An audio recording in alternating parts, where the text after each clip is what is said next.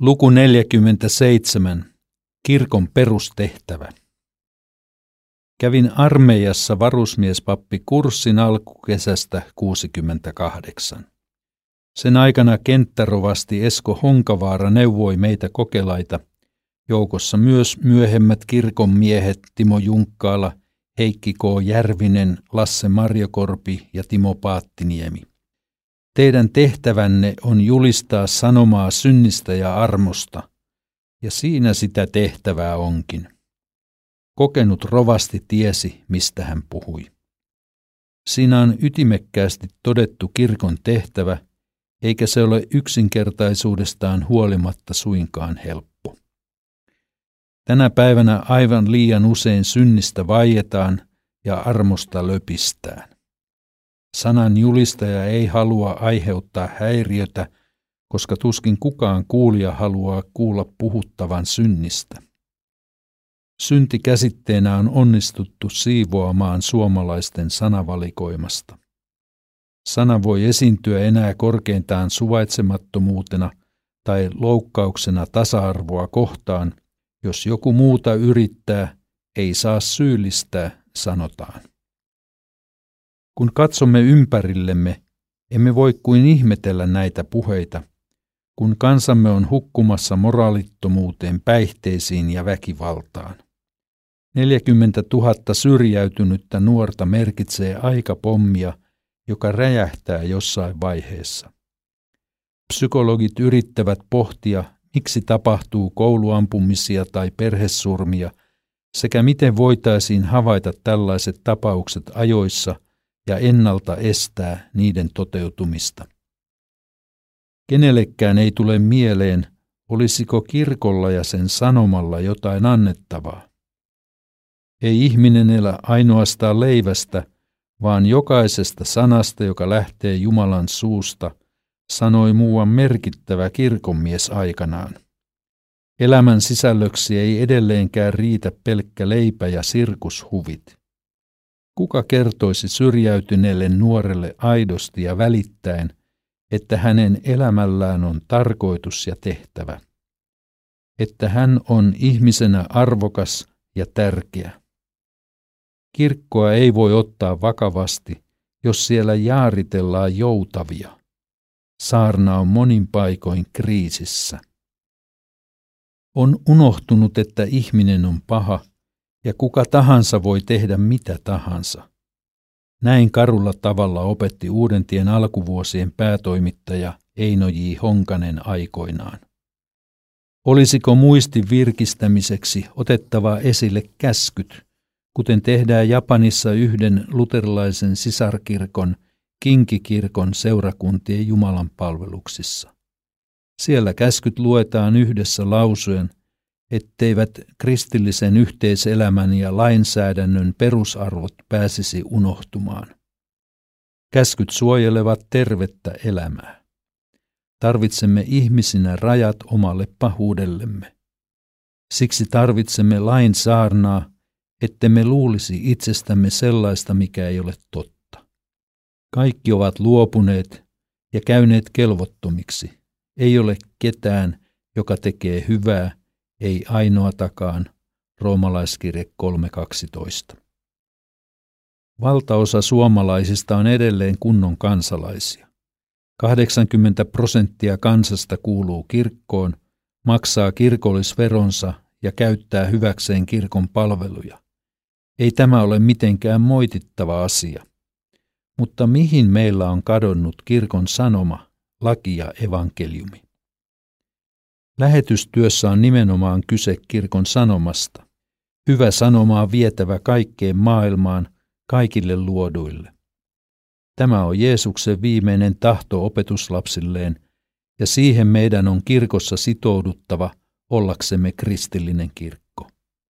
Niin kuin lankemus, sanoma synnistä, kosketti koko maailmaa, samoin sovituskin, sanoma armosta ja ylösnousemuksen voitosta – koskee koko maailmaa. Jeesuksen sanojen mukaan, joka uskoo ja saa kasteen, on pelastuva. Joka ei usko, se tuomitaan kadotukseen. Markus 16.16. 16. Lähetystyössä, kuten kaikessa kirkon työssä, keskeistä on sanoma pelastuksesta, jonka usko ja kaste tuovat syntiselle ihmiselle. Tämän sanoman uskomisella tai hylkäämisellä on ihan kaikkisuuteen ulottuvat seuraukset. Kun ajattelemme ensimmäisiä opetuslapsia, jotka saivat ylivoimaisen suuren tehtävän mennä kaikkeen maailmaan ja julistaa evankeliumi kaikille luoduille, niin ei tätä voitu toteuttaa ainakaan opetuslasten omilla voimavaroilla. Pääsiäispäivänä he olivat olleet lukittujen ovien takana peläten juutalaisten vievän heidänkin henkensä. He eivät voineet uskoa naisten kertomusta ylösnousemuksesta. 40 päivää myöhemmin helatorstaina silminnäkijöiden todistuksista huolimatta yhdentoista opetuslapsen joukosta vieläkin jotkut epäilivät. Markuksen evankelimin mukaan Jeesus joutui moittimaan heidän epäuskoaan ja sydämensä kovuutta, kun he eivät olleet uskoneet niitä, jotka olivat nähneet hänet kuolleista nousseena. Kuitenkin juuri tuossa tilanteessa Jeesus antoi lähetyskäskynsä. Sitten kului vielä kymmenen päivää. Tuli helluntai, joka muutti kaiken. Pyhän hengen vuodatuksesta alkoi uusi aikakausi. Pelkäävät opetuslapset saivat rohkeuden tunnustaa uskonsa ja julistaa Herransa ylösnousemusta sellaisella voimalla, että yhden saarnan jälkeen kolme tuhatta kuulijaa kastetaan – ja ensimmäinen seurakunta syntyy. Vain Jumalan oma pyhän hengen työ selittää helluntain ihmeen kirkon syntymisen. Ihmisten omia tuntoja kosketti sanoma synnistä ja armosta. Kuulijat ymmärsivät, että he olivat yhtä syyllisiä Jeesuksen murhaan kuin juutalaiset kansanjohtajat tai roomalaiset sotilaat. Pietarin väkevää saarnaa kuunnellessaan he tunsivat piston sydämessään ja hätääntyivät syyllisyydestään. Hätääntyneille omille tunnoille Pietari vakuutti, kääntykää ja ottakaa itse kukin kaste Jeesuksen Kristuksen nimeen, jotta syntinne annettaisiin anteeksi. Silloin te saatte lahjaksi pyhän hengen. Teitä tämä lupaus tarkoittaa, teitä ja teidän lapsianne, ja myös kaikkia niitä, jotka ovat etäällä, keitä ikinä Herra meidän Jumalamme kutsuu. Apostolien teot 2, 38-39. Tässä oli Pietarin sanoma ei-kristitylle kuulijakunnalle. Sanoma on ollut sama lähetystyössä 20 vuosisadan ajan. Tämä evankeliumin sana, Jumalan lupaus, on synnyttänyt uskoa ja rakkautta Jeesukseen kaikkialla maailmassa. On järjelle täysin käsittämätöntä, miten kristillinen kirkko on voinut pienestä alustaan kasvaa lähes kaikkialle maailmaan ulottuvaksi maailmanlaajaksi seurakunnaksi. Vaikka suurin selittäjä on Jumalan voimassa ja hänen salatussa työssään, silti on tarvittu miljoonien kristittyjen suuria ponnistuksia, uhrauksia ja itsensä kieltämistä. Monin paikoin työtä on tehty jopa henkensä kaupalla, kuten nykyisin tapahtuu muslimimaissa. Aina työ on kuitenkin mennyt eteenpäin, niin että tänä päivänä kolmannes koko maailman asukkaista on kristittyjä. Voidaan hyvin sanoa, että kristillinen kirkko on maailman suurin yritys, jolla on oma sivukonttorinsa lähes jokaisessa asutuskeskuksessa. Sen tunnusmerkki on risti. Häpeä paalusta on tullut voiton merkki. On ollut etuoikeus ja kunnia saada palvella tämän historiallisen yrityksen tehtävissä. Jumalan valtakunta on suurinta tässä ajassa. Vuosia sitten istuin Kuhmossa kesäisessä kamarimusiikkikonsertissa. Juttelin vieressä istuvan arvokkaan pääkaupunkiseudulta tulleen leidin kanssa – Jotenkin keskustelu meni Japaniin ja kerroin olleeni siellä lähetystyössä vuosia. Siihen vierustoverini tokaisi. Sitä joutuu vain kysymään, onko oikein mennä sellaisen sivistyskansan pariin tuhoamaan heidän kulttuuriaan. Näin kysyvät yhä useammat ihmiset, myös kirkon omat jäsenet. Onko siis lähetystyö oikeutettua? Onko sanajulistus kulttuurin tuhoamista? Näihin haastaviin kysymyksiin on kyettävä vastaamaan. Jos syntiin lankeemus ja ristin sovitus kielletään, lähetystyössä ei ole mitään mieltä.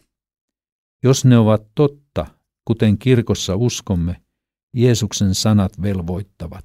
On mentävä ja kerrottava heille, jotka eivät ole kuulleet ainutlaatuista sanomaa Jumalan suurista teoista. Jumalan sana muuttaa meidän maailmaamme. Kannibalismi ja orjuus ovat jääneet historiaan lähes kokonaan.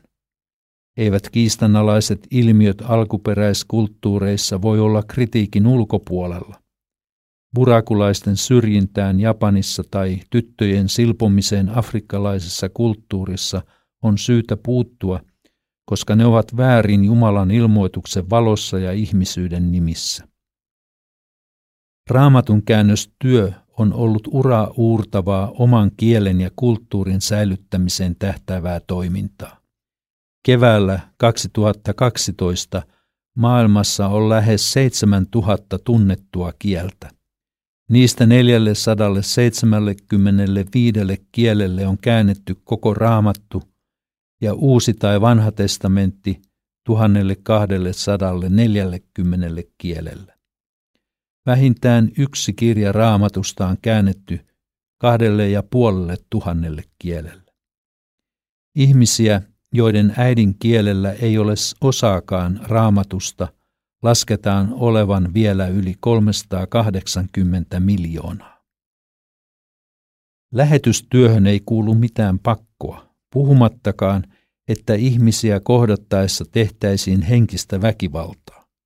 Kuulijoita ei erotella, vaan sanomaan sama kaikille, köyhille ja rikkaille. Japanin kohdalla minua on usein puhutellut Henry Nuvenin sana, älkää unohtako rikkaita, sillä juuri he ovat niin köyhiä.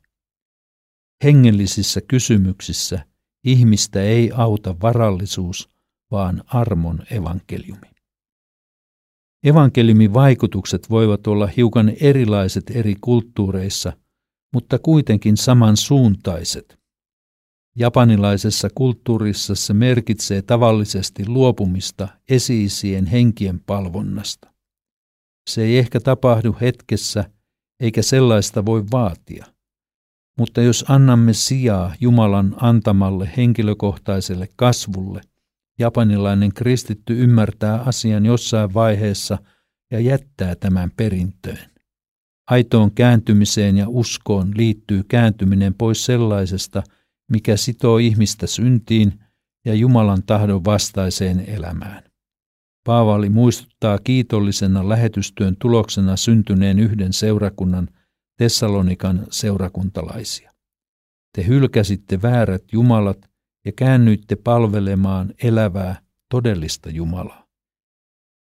Tämäkin tapahtuu Jumalan uudeksi luovan työn seurauksena vapaaehtoisesti sydämen halusta, ei pakosta.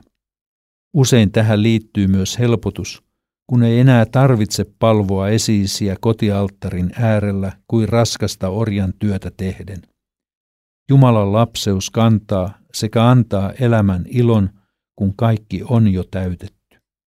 Lähetyskoulutuksessa korostetaan sitä, ettei saa viedä lähetyskentälle omaa länsimaista kulttuuriaan. Siihen meitä ei ole kutsuttu mutta kristillisen kirkon vastuulla on evankeliumin julistaminen kaikessa maailmassa niin aitona ja puhtaana kuin se meille ihmisille on mahdollista. Tämä on kirkon perustehtävä. Näin olen asian ymmärtänyt. Virren sanoin, Herra, kaikki mitä teemme, kirkastakoon sinua, että isän rakkautta saisi maistaa maailma. Anna loistaa meissäkin isän kuvan kirkkaammin.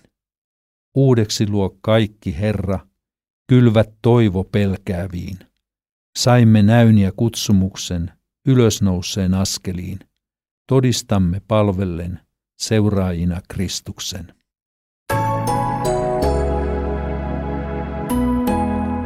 Kuuntelit Kustannus Oy Uudentien julkaisemaa Japani yllättää yhä uudelleen kirjaa. Lukijana Seppo Vänskä. Haluatko kuulla kenties jonkin uudentien kirjan, jota ei enää kaupoista löydy? Lähetä meille toiveesi ja tue kansanlähetyksen podcasteja osoitteessa www.klmedia.fi.